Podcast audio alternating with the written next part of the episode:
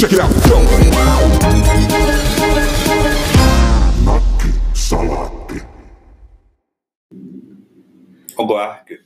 No, onhan sitä helpompiakin hetkiä ollut. Tosiaan tuli syötyä vaan älyttömästi. Mä olen nyt varmaan niin syönyt kolme kertaa sen mun viikon annokseni tässä ehkä neljäs päivässä.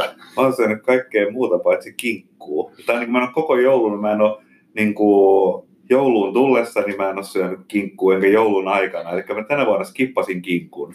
Mun täytyy tunnustaa, että mä, mä, olin, mä harkitsin sitä samaa, mutta koska mä sain valmiiksi siivutettua kinkkua, joka oli todella helposti, että se käyttöliittymä siihen kinkkuun oli tosi helppo. Ja mä tietenkin panostin, mä panostin enemmän niin kraavisiikaa ja kraaviloheen, mm. mutta et, et, et ylipäätään niin kuin, ei, se kinkku on vähän, tähän jakaa hirveästi mielipiteitä, että jotkut, jo, jotkut rakentaa sen koko joulun kinkun ympärillä. Mä ehkä lähestyn tätä tämmöisenä niin kuin holistisena juttuna, että meillä on karkkia, meillä on kalaa, meillä on yhtä sun toista.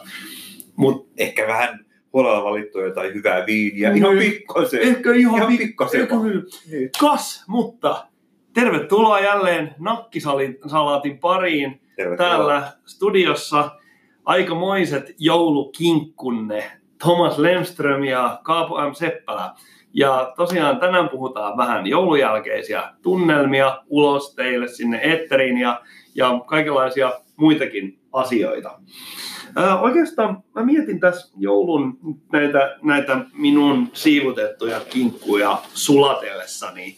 Mun tuli tuossa mieleen, kun mä käveltin tänne studioon, mistä taisin ehkä mainitakin, niin nythän on alennusmyynnit. Mm-hmm.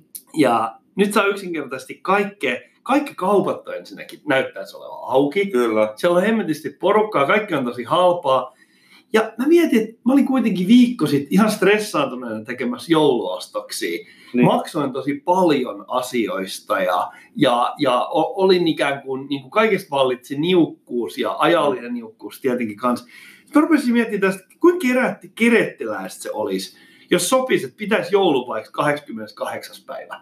Mä luulen, että olisikohan joku aika moni ihminen on tavallaan tehnytkin noin, että sä ostat jonkun semmoisen niin kuin ehkä symbolisesti merkittävän lahjan ja annat sen ja, ja sitten sä lähdet tämmöiselle täysin niin kuin holtittomalle shopping spreelle se niin kuin joulun jälkeen. Tai sitten sä teet niin, että kun sä käsin tehnyt villasukat tai joku, niin kuin, joku ihmeen, tota, minkä liian käpylehmän annatkaa, minkä sä oot niin rakkaudella mm. työstänyt sen vuoden aikana. Ja sitten sen jälkeen kiinalais muovijunkkaa 70 prosenttia alennuksesta välipäivinä. Ihan se hullu. voisi olla esimerkiksi tälleen, että antaa vaikka lapselle tai, tai podcast-kollegalle käpylehmän. Mm-hmm. Ja se käpylehmä olisi todella ihana hipsteri, yksinkertainen käpylehmä. Ja sitten se käpylehmä pitäisi sellaista pientä kylttiä kädessä. Ja sitten kun se suuren osa katsotaan, se kyltti lukee, se sanotaan, että 28. päivä tulee kiukulla kaikkea niin tavaraa alennusmyynnistä. Kyllä. Mä mietin sitä, että et, et voisiko tässä, mitä sä me, meinaat, voisiko tässä olla, niin voisiko tämä mennä lapsille läpi tämä ajattelu? Kyllä mä uskon, että lapsille vaan sanon sillä tavalla, niin kuin, että, että tässä on nyt pari tämmöistä päivää, jolloin joudutte kärsiä kaiken näköistä niin ylimääräisiä jälkiruokia ja tällaista. Ja ehkä, ehkä niin kuin mummoa kattelee siinä. Ja sitten mm. sen jälkeen kiinalaiset muovijunkkaa, kun tulee ihan vyörynä. Kyllä mä voin, ne niin pistäisi niin. yläfemmaa ja ne olisi mukana tässä. Toinen vaihtoehto, että vanhemmilla lapsilla voi antaa vaikka verkkokauppaa jonkunlaisen niin tilaus, ähm, jonkun, jonkun lahjakortin tai jonkun tämän tyyppisen. Mutta tässä on vähän sitä, että mä oon miettinyt tätä, että kuinka iso ongelma se on, että, että lahjaa ei saa heti. Et, kun mun mielestä aikuisellakin, niin joskus esimerkiksi mun on kurja tehdä verkko kauppaostoksia, koska mä tykkään siitä, että mä saan heti sen, mitä mä haluan. Mm. Ja mun, mun mielestä niin kuin siis Raisionkin verkkokauppa.com avasi kivijalkamyymälän sen takia, että se on niille asiakkaille, jotka niin kuin tyytyy ehkä Inoveran suppempaa valikoimaan, mutta ne haluaa heti sen tavaran. Mm. Ja siellä on ihan hulluna porukkaa tälläkin hetkellä. Mm. Joo, siis se on kiva plarata sitä rojuu netissä, mutta sitten kun sä halu, haluat ostaa sen, niin kyllä mä oon jotenkin, mä haluan nähdä sen mm. tavaran oikeasti. Ja sitten jos mä päätän ostaa, niin mieluummin heti, joissakin verkkokaupoissa on jotain vähän parempia ehtoja. Siis ne on niinku, äh, siellä on rakennettu insentiivejä siihen, että sä ostat verkon kautta, mm, koska kyllä, kyllä. säästää siinä jotain hilloin. Niin, ja se on tavallaan se, että, että että jo, jos se riittää, että me hiplataan sitä, Mm. olkoon se sitten joululahja tai jotain muuta, niin silloinhan niiden kannattaisi pistää näitä showroomeja keskustaa. Aivan. Eli sitten mä tulisin tuohon keskustaan, kävisin hiplailemassa, että kylläpäs tämä niin kuin, ää, syntikka tuntuu tosi hyvältä. Ja sitten sen jälkeen niin mulla ei ole mahdollisuus ottaa sitä syntikkaa messiin, vaan mä teen sen verkko-ostokseen ja sitten toimitaan mun kotiin. Kyllä, mutta sitten kuinka usein tosiaan nykyään käyt, sä käyt hiplailemassa jotain läppäriä tai tablettiin tai kameraa jossain poverilla, ja sitten menet nettiin sillä tavalla, että no niin, ja mistä tämä nyt halvimmalla saadaan? Nimenomaan. Sillä poverilla on paras olla oma verkkokauppa, koska muuten niin ne ostaa sen jostain muualta. Joo. Todennäköisesti osa ostaa silti jostain Mut- muualta. Siinä on tuommoinen muuten juttu, mä oon tämmöisissä elektroniikkaostoksissa, koska mä nyt on ehkä kuitenkin vähän nörtin suuntaan kallellaan, niin mä oon, kun mä alan jotain ostaa, niin mä teen ihan hirveästi tuotevertailua, jopa niin siinä määrin, että se ei ole niin kuin ajan käytön mielessä, se ei ole enää rationaalista. Mä voin käyttää niin päiväkausia siihen, koska mä jotenkin myöskin, mä saan ilmeisesti jotain mielihyvää siitä, ja siis mä voin perustella sitä itselle, itselleni jollakin sellaisella tavalla, että mä pysyn niin kuin jotenkin kehityksen niin kuin mukana, kun mä tiedän, miten asiat on hinnoiteltu ja min- minkälaiset ominaisuudet on minkä arvoisia. Jotenkin mua kiehtoo se. Niin esimerkiksi kun mä ostin, mä ostin mu- muutama vuosi sitten digikameraa, niin mä käytin kaksi viikkoa erinäköisten tuotevertailujen lukemiseen. Sä, mä ostin kännykän viimeksi, mä ostin vielä halpiskännykän, mä käytin monta päivää siihen, nyt mä oon ostamassa läppäriä. Ja mä oon tullut siihen tulokseen, että hyvin harva kuluttaja oikeasti voi tehdä noissa asioissa informoituja päätöksiä, koska se, että jos esimerkiksi haluat tietää, että mikä sun koneen teho on, niin siihen vaikuttaa niin monta, että no mikä prosessori siellä on, mikä on sen, onko siinä erillinen grafiikkaprosessori, kuinka paljon siinä on muistia, minkälaista muistia, minkälainen kovalevy ja kaikki tämä. Ja sitten vielä, sä oot selvittänyt, että mitä nämä asiat tarkoittaa, niin saat luoda aikamoisen niin kuin Excelin siitä, että sä pystyt sitten jotenkin tasapainottaa, että no, kun tämä nyt maksaa tämän verran ja tämä verran, tässä on tämä juttu ja dibadaba. Niin miten kuluttajat näissä tekee päätöksiä normaalisti? Tässä on mun mielestä kaksi äh, komponenttia. Toinen on se, että niin kuin itsekin sanoit, että sä saat mielihyvää siitä tuotevertailujen tekemisestä. Eli siitä tuotevertailujen tekeminen on osa sitä samaa, mikä se nyt on, asiakaspolkua. Oh. E- eli se tavallaan sulta syntyy se joku tarve, olkoon se sitten pullia tai pushia, sä haluat jonkun uuden härveli, niin kyllä mäkin nautin siitä, että mä vertailen, että minkälaisen, minkälaisi, mi, minkälaisi, mi, mikä on ää, vaikka kahden eri näytöohjaimen välinen- välinen ero. Sitä on tosi mielenkiintoista katsoa.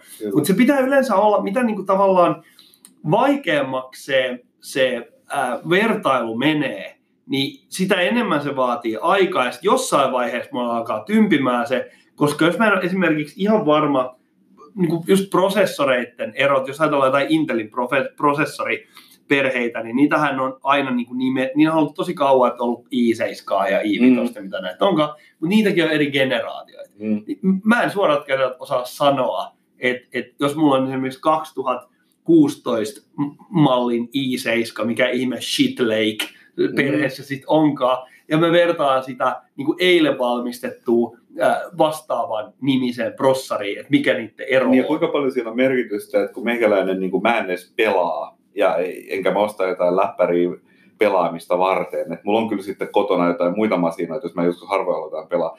Niin sitten, että mä pistän jonkun niin Google Docsin päälle, niin kuinka paljon siinä on merkitystä, mm. että siinä masinassa on kahdeksan tai kymmen ydinprosessori tai jotain muuta vastaavaa. Tämän takia, tämänhän takia internetti on väärällään tällaista niin kuluttajalle valmiiksi pureskeltua tietoa.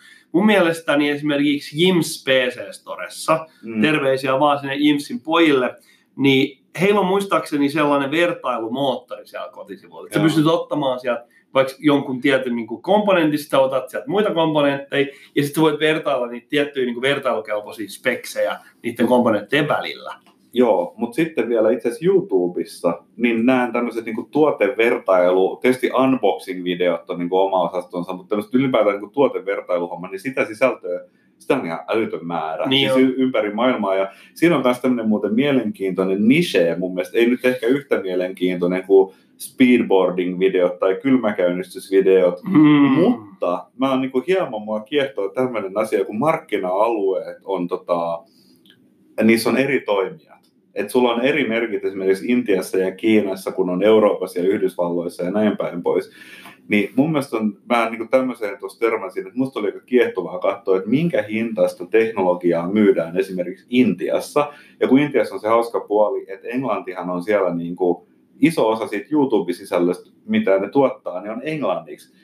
Niin mm. Siellä on niin kuin, esimerkiksi jollakin Acerilla oli tämmöinen tabletti, joka maksoi jonkun niin kuin 12 euroa. Et ne on niin kuin oikeasti tunnistanut, että okei, okay, että jos sä oot joku opiskelija, niin kuin, mikä se on, Kujaratissa, niin sun niin kuin price pointti on 12 euroa tabletilla, ja ne on tehnyt siihen tuotteen. Ja se on aika hämmästyttävää, että se on mahdollista on ja sitten se kannattaa tarjota, siis kuitenkin niin mobiililaitteet mahdollistaa sen, että ihmiset tekee esimerkiksi ostoksia verkossa, niin se täytyy Aivan. saada niin kuin jollakin tavalla näiden ihmisten käsiin. Että totta kai siinä varmaan säästetään komponenteissa, siinä säästetään kokoonpanos, mutta toisaalta markkinaa, kuluttaja on vähän lähempänä sitä, missä laite tehdään, ja ne volyymit on ihan älyttömiä. Mutta jossain tapauksessahan mm. niin sun kannattaa luukuttaa niitä vain, että ihmiset ottaa ne käyttöön, ne ostaa ehkä jotain lisää, ne ostaa sovelluksia, ylipäätään rupeaa tavallaan käyttäytymään holti, holtittomina kuluttajina. Kyllä, ja sitten, sitten musta sa- saattoi olla niin, että sen laitteen laatikon kannessa oli itse asiassa joku osavaltion presidentin kuva. Approved by the president. Joo, tämä on mielenkiintoinen keissi kaiken kaikkiaan.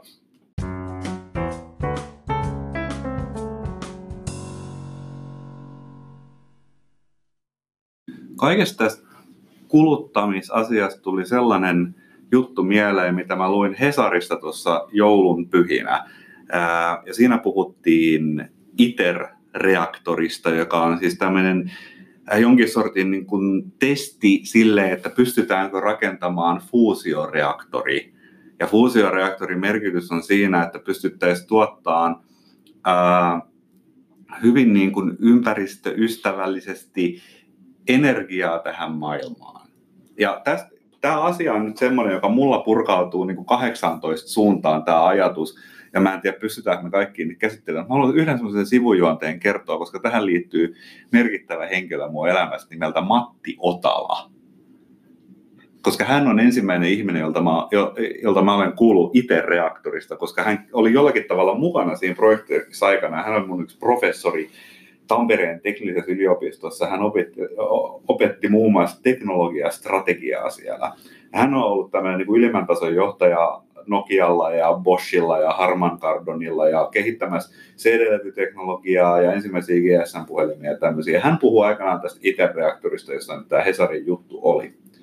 Otalasta olisi monta kiinnostavaa juttua, mutta että ehkä niihin voi jossakin toisessa yhteydessä palata. Mistä Otala on näitä ensimmäisiä niin TV-lähetysten pioneereja Suomessa? No mun mielestä, hän, jos mä en väärin muista, niin hän kertoi tämmöisen jutun, että hän oli jo teini-poikana rakentanut niin kuin ensimmäisen, ensimmäisiä toimivia televisiovastaanottimia, että hän, oli, hän on niin kuin ollut jonkin sortin nero. Mm, mm. No, mutta mitä näistä ITER-reaktoreista? ITER-reaktori on nyt se, minkä takia se tuli tästä kuluttamisesta mieleen, on se, että kun luin tätä Hesarin juttua, niin siinä puhuttiin sitä, että kuinka ihmiskunta on tulossa tiensä päähän. Meillä on koko ajan enemmän ja enemmän ja me kulutetaan enemmän ja enemmän. Ja nyt sitten kun energiaa tuotetaan ja asioita tuotetaan, niin syntyy lisää hiilidioksidia.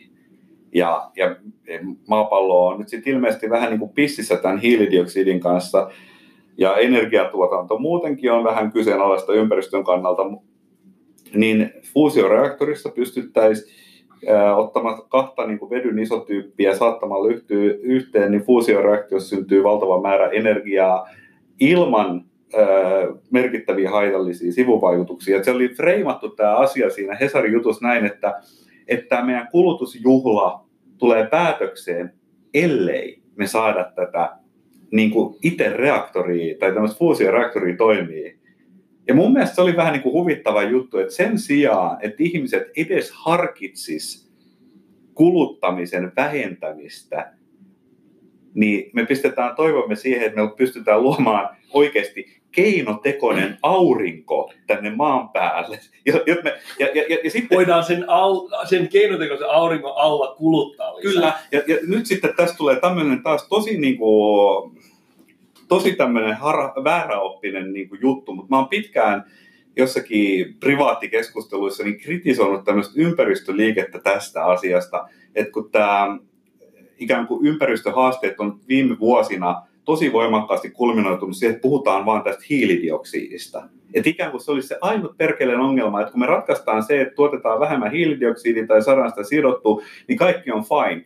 Mutta okei, senhän tämmöinen fuusioreaktori ehkä ratkaisee, mutta sehän vaan tarkoittaa sitä, että se on niin kuin jumalaton mylly, joka edelleen ruokkii tätä kulutusta, niin ei se niin pelastaa niitä koralliriuttoja tai niin kuin biodiversiteettiä eikä yhtään mitään.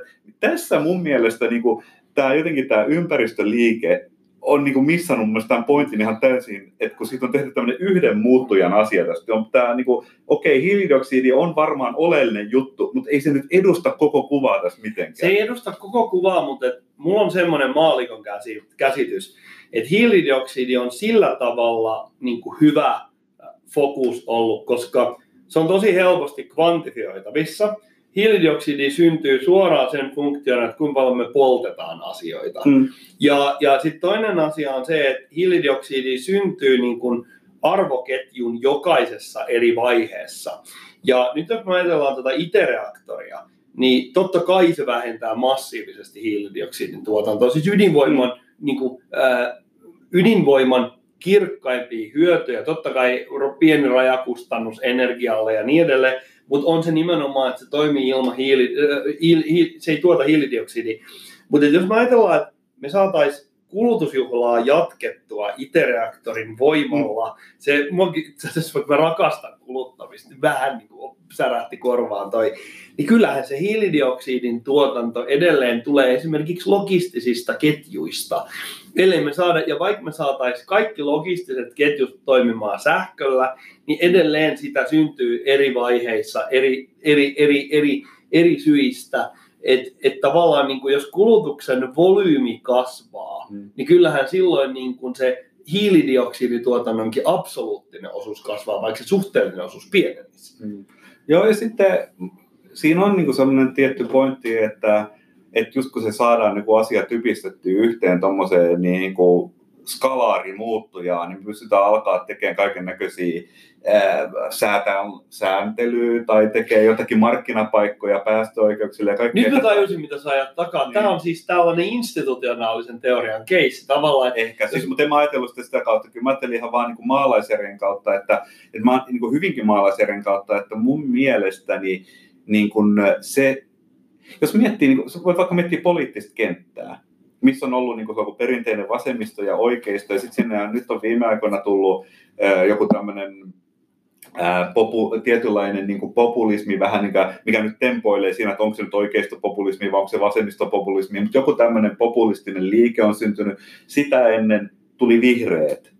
Ja jos mä mietin, niin kuin, että jos, jos tähän toisi institutionaalisen teorian, niin silloin ajattelisi sitä, että no tietysti niin kuin, esimerkiksi vasemmiston legitimiteetti tulee siitä, että se niin kuin suurimmassa ihmisiä, jotka ää, jakaa niin kuin vähemmän tänne yhteiskunnan ylijäämästä, niin tarvitsee puolesta puhujan. Se on vasemmiston legitimiteetti.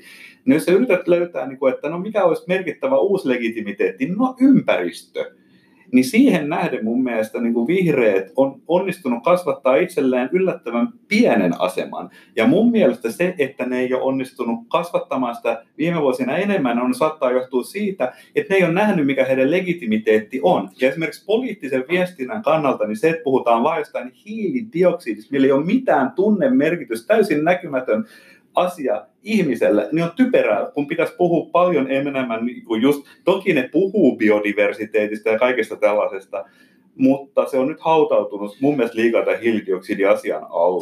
Tuossa on mun mielestä kaksi asiaa. Ensinnäkin mitä tulee puolueiden suhtautumiseen niin kuin, ympäristöasioihin, niin tavallaan niin, niin nykyään niin toi kuitenkin, ne on vakavia asioita ja kaikki äänestäjiä enemmän tai vähemmän kiinnostaa tämä juttu. Niin ensimmäinen syy tuohon, että on, on, on sun kokemaan silmiä on se, että muutkin puolueet on ottanut ympäristöasioita hoitaakseen. Mm. Eli tavallaan se, se ympäristöstä huoles, huolissaan olemisen domaini ei ole minkään yksittäisen poliittisen liikkeen monopoli. Joo, ja, mut, ja kyllä ja siinä rinnalla on tämmöinen mielenkiintoinen, että jos miettii niin kuin sitä, että ensimmäiset vihreät, jotka tulivat politiikan kentälle, niin hehän olivat aktivisteja. Eli samaan aikaan, kun tämä asia, vihreä asia on niin kuin inkorporoitunut osaksi politiikan valtavirtaa, niin myöskin vihreät ovat halunneet, että no ei, ei se ole niin kivaa pitemmän päälle olla tämmöinen aktivisti, vaan mä haluaisin näihin kahvipöytiin. Ja ne on alkanut työstään itsestään niin kuin tavallaan sellaisia niin kuin tylsiä tavallisia poliitikkoja, ja se, siinä on puolensa ja puolensa. Ja, ja mä niin kuin sanoisin, että mä tein tämmöisen havainnon joskus, ja tämä voi nyt olla todella niin kuin ärsyttävä sohasu jonkun mielestä, mutta tämä oli Anni Sinnemäen puhe silloin, kun hän jossakin, olikohan se Jyväskylän puoluekokouksessa, astui valtaan vihreiden puheenjohtajaksi. Mun mielestä tämä oli niin kuin mielenkiintoinen pointti. Hän silloin piti puheen siinä, jossa hän kertoi hauskan vitsin. Ja se hauska vitsi oli, oli se, että miten tota, aikoinaan vihreiden kansanedustajat olivat menneet syömälakkoon, äh, mikä oli liittynyt näihin hetkinen, siis mitä nämä ensimmäiset nyt Suomessa oli? Ne Koijärvi-tyypit vai? Nimenomaan. Ja kun hän sanoi tämän lauseen, ja vihreät eduskunnassa menivät syömäla, äh, syömälakkoon, niin se puolue kokousväki räjähti nauruun, koska se oli niin perkeleellisen hauskaa, että meillä joskus oli jotain aatteenpaloa. Ja, ja, ja, ja vaikka mä nyt ole mikään niin puolueihminen eikä mitään, niin mä oon jotenkin tämmöinen, että se väänsi mun vatsaani, koska mun mielestä siinä he missas oman legitimiteettinsä et, et jos se on jotenkin hirveän hauskaa, että meitä joskus niin oikeasti tunteen tasolla kiinnosti nämä jutut, että se on niin vitsi, että nyt on niin oleellista se, että me ollaan täällä tämmöisiä niin tylsiä tasapäisiä broilereita, ja se on jotenkin tärkeämpää. Niin Mutta se on, siis sä itse sanoit sen taikasanan inkorporoituminen, eli nyt jos me mietitään, mitä me aikaisemmin ollaan tässä podcastissa puhuttu näistä heimo laisista, jotka menee sinne, eristäytyy ja tekee yes. radikaaleja juttuja, ja sitten palaa siihen yhteiskuntaan, niin, niin tavallaan... Luoden uusia sääntöjä. Poli- ja tätähän on tutkittu vaikka kuin paljon, eli se tavallaan, miten politiikkaan tulee, siis puhutaan esimerkiksi transgression teräksisestä laista, mikä on tällainen Robert Michelsin kehittämä teoria siitä, miten poliittisella puoluekentällä tulee niin kuin äärilaidoilta uudenlaisia radikaalisia, toi, radikaaleja toimijoita, ja sitten kun ne inkorporoituu, ne alkaa niin kuin siirtymään sinne tavallaan konsensuspuolelle niin kuin ikään kuin sitä kohti sitä poliittista keskustaa, ja sitten taas laidoille ilmestyy uusia liikkeitä. Joo. Eli mä en yhtään ihmettelisi, että esimerkiksi äh, äh, jossain vaiheessa koetaan, että vihreistä on tullut yleispuolue, ja sitten meillä syntyy ikään kuin uusi ympäristöliike, joka aloittaa sen hitaan inkorporoitumisvaiheensa sitten taas sinne kohti sitä päiväpolitiikkaa. Joo. Eli, eli tosiaan mitä Mä halusin vielä sanoa siitä hiilidioksidista toisa asia. Eli, eli se, miksi mä yritin niin tuputtaa sulta tätä institutionaalista teoriaa, on se, että kaikessa tällaisessa sustainability-jutussa, niin, niin ympäristö kestävä kehitys. Kyllä, kestävä kehitys. Mä tykkään käyttää tätä englanninkielistä sanaa, koska hyvät lukijat, me rakastamme anglismeja. Ehkä, ja, ehkä jopa kuulijat. Kyllä, kyllä. Joo. Niin, niin, täytyy muuten todeta, että meillä on myös erittäin suosittu blogi tällä hetkellä, Toki. joka to, tosin sisältää lähinnä linkkejä näihin podcasteihin, mutta hiilidioksidista, niin, niin tässä menee se, että jos sä haluat, sanotaan, että sä olet vaikka firma, ja sä haluat osoittaa kuluttajille, että sun tuote on hyvin ää, kestävän kehityksen mukainen, niin sä valitset jonkun indikaattorin. Se voi olla vaikka ää, tuotetun jätteen määrä, tuotetun hiilidioksidin määrä, ää, jotain tällaista sä valitset sellaisen, minkä, mitä sä pystyt parhaiten niin kuin vähentämään tai hallitsemaan tai ottamaan sitä kuriin. Ja silloin sä korostat, että mun yrityksessäni ää, vaikka alumiinijätteen määrä on vähentynyt viimeisen viiden vuoden aikana niin 85 prosenttia. Eli, eli hiilidioksidikin on loppujen lopuksi, vaikka se on laaja-alainen juttu ja se koskettaa arvoketjun monta osaa, mm. niin se on kuitenkin vain yksi indikaattori. Ja se voi olla, jos sellainen osapuoli, joka puhuu koko ajan hiilidioksidista, niin siellä voi olla niin kuin muita insentiivejä taustalla, jo, jo, jotka johtaa siihen, että nimenomaan tätä indikaattoria heidän kannattaa joo, seurata. Joo. Ja tätä indikaattoria heidän kannattaa korostaa, että tätä täytyy pystyä vähentämään. Siellä voi olla todella monta tekijää, tekijää taustalla, mitkä tavallaan niin kuin aiheuttaa. Mutta aiheuttaa mut siis, tavallaan, niin kuin, että jos sä oot hyvä teollinen manageri ja sä kehität jonkun sun tuotantoketjun energia- ja materiaalitehokkuutta ihan vaan tehdäksesi lisää voittoa, niin se todennäköisesti samalla myös optimoi tätä hiilidioksidin tuotantoa.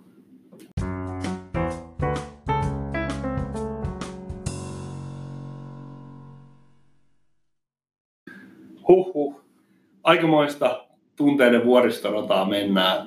Ensin me örvelletään tässä. Me ollaan syöty paljon ja meillä on kova ähky ja seuraavaksi se, niin kuin, me liuutaan kohti maailmantuskaa, puhutaan, puhutaan niin kuin, maapallon kestokyvystä ja sellaisesta. Me ollaan menossa todella paljon raskaimpia ja raskaampia aiheisiin. Ehkä toi on jopa jonkin sortin klisee, että tuommoinen keskustelu pitää käydä.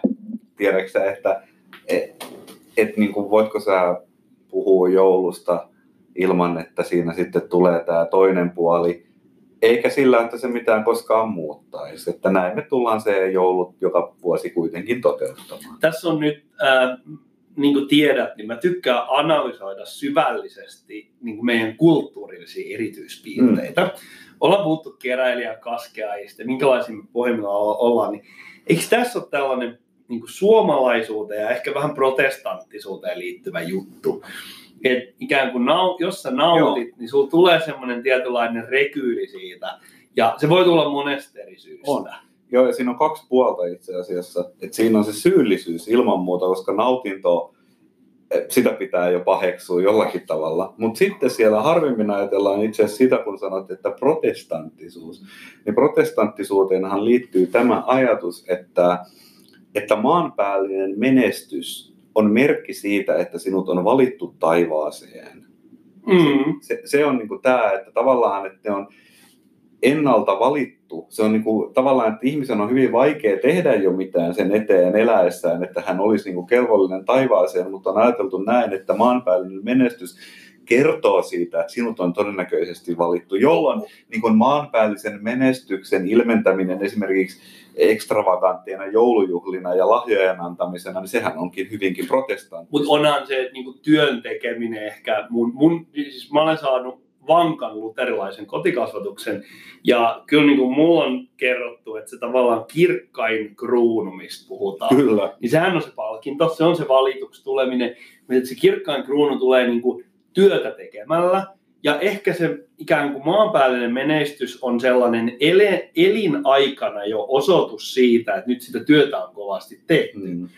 Mutta mä mietin niinku sitä, että jos me ajatellaan joulua ja näitä ylipäätään näitä niinku tämmöisiä, miten niinku tämä ihmisen elo on jaettu, niinku meillä on elonkorjuujuhlaa, meillä on joulujuhlaa, vuoden aikoihin tulee erilaisia juttuja, niin, niin se ei selvästikään tunnu riittävän, että me ensiksi tehdään kovasti töitä ja sitten me juhlitaan, vaan vähän niin kuin tuntuu siltä, että joulun jälkeenkin, vaikka joulu on ikään kuin palkinto siitä syksyn aherruksesta, mm. niin silti tulee sellainen olo, että ne meni vähän överiksi ton, ton kraavilohen kanssa. Niin, ja silti pitäisi vielä uusi vuosikin jaksaa örveltää. Kyllä, kyllä. Ja mun mielestäni esimerkiksi tipaton tammikuuhan on aivan selvä tämmöinen katumusharjoitus. Oh, no. Eli, eli mä, mä en ole ikinä ymmärtänyt tipaton tammikuuta. Mun mielestäni, jos ihmisellä on ongelmaton suhde alkoholiin, eli sillä tavalla, että se alkoholi ei hallitse ihmisen elämää, niin ei silloin tarvi osoittaa sitä, että minä hallitsen tätä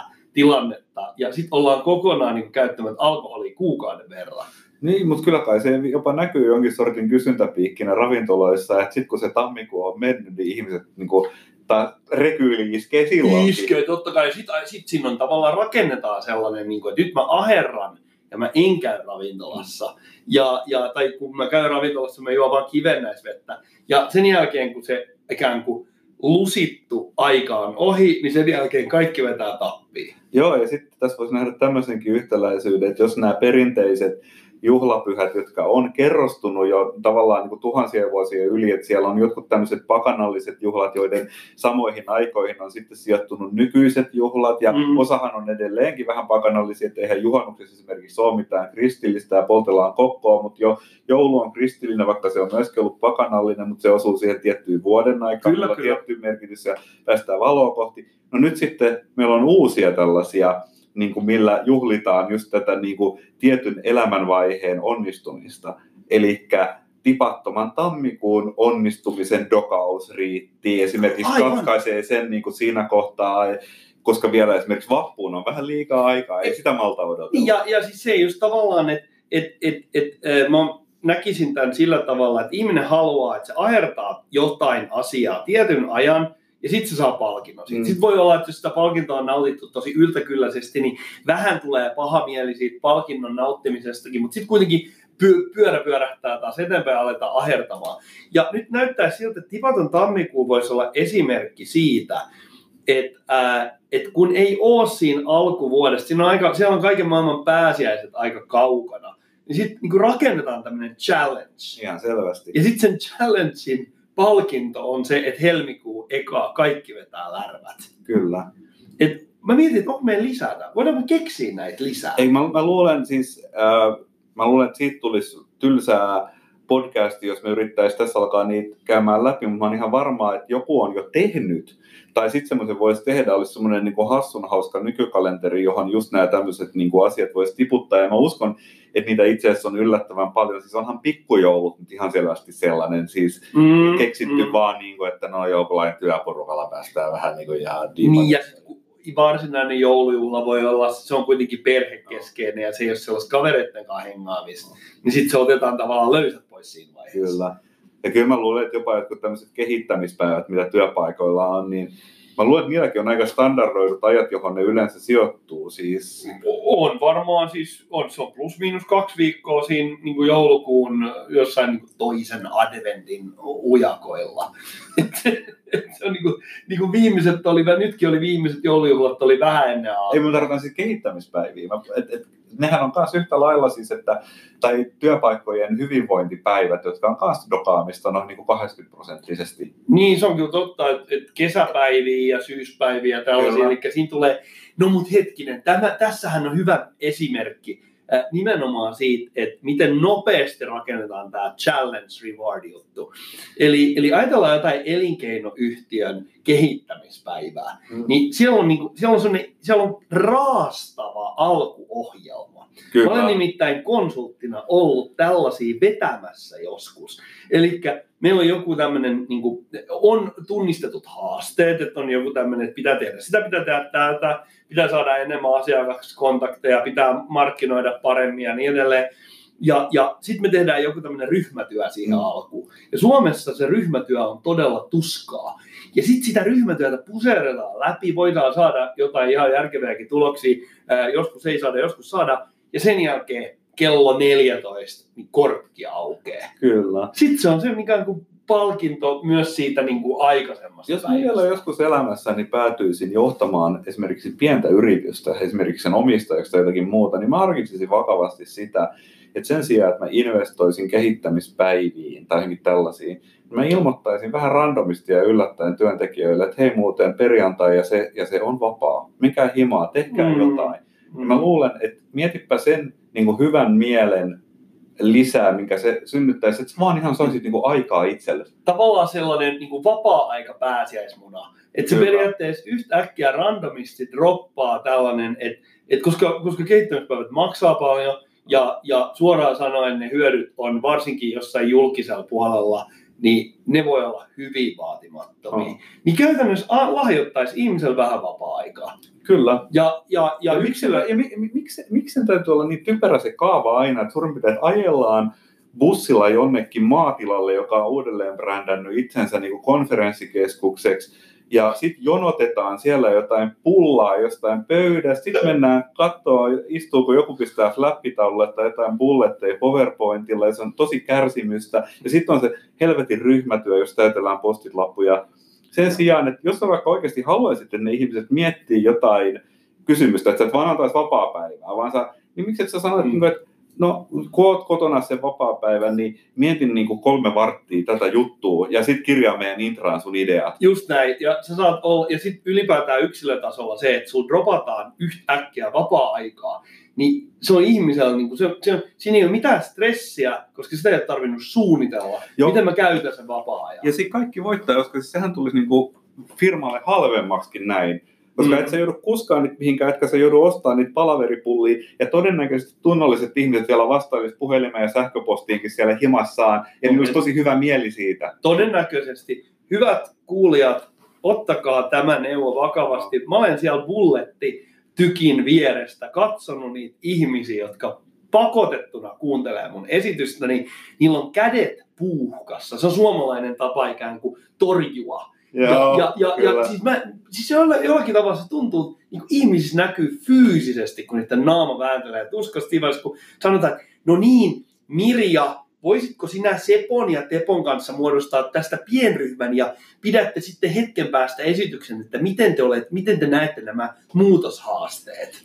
Joo, mä itse asiassa muistan ensimmäiset kehityspäivät, jossa mä olin, oli mun hyvin etuoikeutetussa työpaikassa, niin konsulttifirma kun kylpi rahoissaan, siellä oltiin jonkun kirkkonummelaisen kartanon pihalla, jossa syötiin hummerisalaattia. ja, tota, ja, ja, ja sitten se, siinä niinku yhteydessä mun mielestä oli hirvittävän huvittavaa, kun ihmiset piti tätä kaikkea tosi typeränä, koska se oli mukaan joku kehityspäivä. Mutta sitten sitä, kun se, samalla kun syötiin sitä hummerisalaattia sellainen, niin sitten nimitettiin tätä tapahtumaa kehitysmaapäiviksi. Ei kun toimiva totta. No, Tämä oli yhdenlainen todellisuus. varmasti se hummeri siinä, siinä maistui näitä ajatusta, Kyllä. ajatusten lomassa. Mutta toistan sen, mitä äsken sanoin, niin antakaa mieluummin vapaa-aikaa, antakaa, älkää Joo. pakottako ihmisiä jonkun niin fabrikoidun... Ää, Joku ihme sulkeisiin. niin ei, ei, ei, ei, ei, saa tehdä sulkeisiin sen varjolla, että hetken päästä saatte pullon kossua. Okei, tota, me voitaisiin varmaan pikkuhiljaa alkaa lopetteleen tätä jaksoa, mutta koska kyseessä on kuitenkin hieman tällainen joulujakso, niin minä haluaisin antaa kuulijoillemme joululahjoja. Oi. Mulla, mulla olisi ainakin yksi, ja mä luulen, että sullakin taisi olla mielessä jotain. Äh, kyllä Ja sitten sulla oli jotain palautettakin. Joo, joo, itse asiassa ajateltiin niin muistaa meidän alati kasvavaa kuulijakuntaa ensinnäkin kiittämällä siitä, että jaksatte viettää aikaa meillä seurassamme. Lupaamme tehdä erittäin hyvää, hyvää podcastia ja ollaan tosiaan saatu paljon palautetta ja, ja tosiaan niin, niin palaute on ollut, ollut hyvin positiivista ja, ja mä luulen, että nämä meidän ystävämme yhteiskuntasuuden johtajatkin on, on niin kuin siellä lihapatojen ääressä niin kuin tunteneet hyvää oloa, että ei olla, ei olla enää saatu mitään kauhean negaa. Et, ö, yksi hy- hyvä palaute tuli ö, Sepolta Paimiosta, ja tota, Seppo kiittää meitä hyvästä, mielenkiintoisesta podcastista ja esittää erittäin hyvän ehdotuksen, että voitaisiko me tehdä jonkinlaisia musiikkisuosituksia. Mehän emme voi tekijäoikeussyistä oikeussyistä soittaa muuta kuin omaa musiikkiamme, mutta mun mielestä se on ihan kohtuullinen pyytö. Kyllähän me voidaan musiikkisuosituksia antaa. Toki kyllähän tämmöistä niin kuin indie-musiikkia löytyy myöskin semmoisille lisenssille, että sitä voisi soitella, mutta se vaatisi vähän taustatyötä. Mutta mulla on tämmöinen niin kuin yhdistetty YouTube, voisiko sanoa YouTube-ansa, koska mä oon jäänyt itse koukkuun tämmöisiin speedboarding-videoihin, jos ihmiset laskettelee tämmöisellä pitkällä longboard-tyyppisellä rullalaudalla pitkiä mäkisiä teitä alaspäin, se aika hurjan näköistä. Ja siihen oli erityisesti yksi tämmöinen video, jos mä tykkäsin musiikin takia, niin tota, mä voisin sen linkin pistää tuohon noin niin pikku joululahjana kuulijoille. Ja siinä on tämmöinen, tota, se taisi olla jo 2000 julkaistu levy semmoiselta hip-hop-ryhmittymältä kuin Deltron 3030. Ja kun mä oon vasta tässä niin kuin, alkanut tähän hip-hop-maailmaan pikkuhiljaa perehtyä viime aikoina, niin tämä oli mulle aika hyvä löytyy, koska siinä biisissä, mikä tähän videona on valittu, on ihan tosi loistava tunnelma. Joo, itse asiassa Thomas, sä taisit soittaa, näyttää sen videon, niin siksi se video on tosi huikea. Mm. Mä en voi käsittää, miten ne ihmiset selvii hengissä niistä videoiden tekemisestä. Ja se soundtrack oli erittäin hyvä. Siinä oli niin kuin perinteiseen hip-hoppiin tuotu mun mielestä jotain niin kuin bluegrass-vaikutteita ja siellä oli vähän jotain, mikä kuulosti kirkkourultakin. Se oli todella monipuolinen, monipuolinen biisi, se niin kuin rakentuu tosi niin polveilevasti. Ja mä sanoisin, että, että ehdottomasti niin kuin suositus, su, kuuntelemisen arvoinen. Mehän voitaisiin vaikka tuonne meidän Facebook-sivuille kirjoittaa näitä ää, linkkejä auki, että pääsee helpommin, helpommin Mä pistetään siihen jaksokuvaukseen joo, mukaan nuo linkit. Joo, eli, eli ainakin Deltron 330 on meidän yksi suositus. Sitten meillä tuli kysymys siitä, että onko meillä ää, meidän itse tekemämme hip-hopin lisäksi jotain hyviä pysäköintisuositusbiisejä. Eli siellä pysäköinnin lomassa meidän viimekertainen pysäköintispektaakkeli sai aika, aika suuren suosion ja, ja sitten tuli erilaisia ajatuksia ja kysymyksiä, niin kyllä mä sanoisin, että sellainen pysäköinti on kuitenkin sellainen hiljentymisen aika. Mm. Niin esimerkiksi nämä Bachin koraalit mun mielestä. Niin Semmoinen se- se soimaan, niin todennäköisesti niin puskurit säilyy paremmassa kuin kyllä, ilman. kyllä, ja se rauhoittuu ja tulee se oma katoavaisuuskin siinä helposti mieleen. Ja esimerkiksi tästä Kleine Orgel Büchelnistä, niin tämä mun henkilökohtainen suosikki Ich ruf zu dir, Herr Jeesu Krist, on semmoinen, mikä pistää ihmisen miettimään vähän perspektiiviä. Sama Sopii joulun teemaan. Sama koraalihan on soundtrackina myös ää, st- tässä Stanislav Lemin ohjaamassa Solaris-elokuvassa. No niin. Mutta mun mielestä tota, jos sun YouTube-joululahja reppuas voisi vielä ammentaa, niin mun mielestä sä puhuit tästä Magino-linjasta tuossa eräässä kohdassa, niin kun keskustelimme asioista, niin mun mielestä se voisi olla kiva kai tämmöisenä kuriositeettina, jos Joo. haluat sen kuulijoillemme lahjoittaa. Toi on, mä lahjoitan sen mielelläni, toi on erittäin hyvä, hyvä vinkki. Itse asiassa tällä kertaa kysymys ei ole YouTube-videosta, vaan se on Facebookissa sellainen sivu kuin Abandoned Spaces. Ja Abandoned Spacesin alta löytyy erittäin mielenkiintoinen foto, tämmöinen niin valokuva kollaasi tai valokuva tämmöinen artikkeli siitä, kun ranskalaiset eksploraajat menee tämän vanhan klassisen Maginot-puolustuslinjan rakenteiden sisään. Ja sieltä löytyy paljon koskemattomia rakenteita, jotka on tosiaan ollut hylättynä valtavan pitkän ajan. Ja se on todella hyvälaatuisia kuvia ja todella mielenkiintoinen niin kuin seikkailu tällaiseen hyvin niin kuin eksoottiseen ää, sotahistorian osa-alueeseen. Eli suosittelen lämpimästi ja me pistetään näitä linkkejä meidän, meidän, ää, meidän näihin erilaisiin somefiideihin ja kuvauksiin, eli kannattaa käydä sieltä katsomassa ja mikäli tulee muita ideoita ja ehdotuksia, niin me otetaan koko ajan vastaan ja meidän, meidän kommentti, kommenttiraidat on auki. Check it out. Salatti.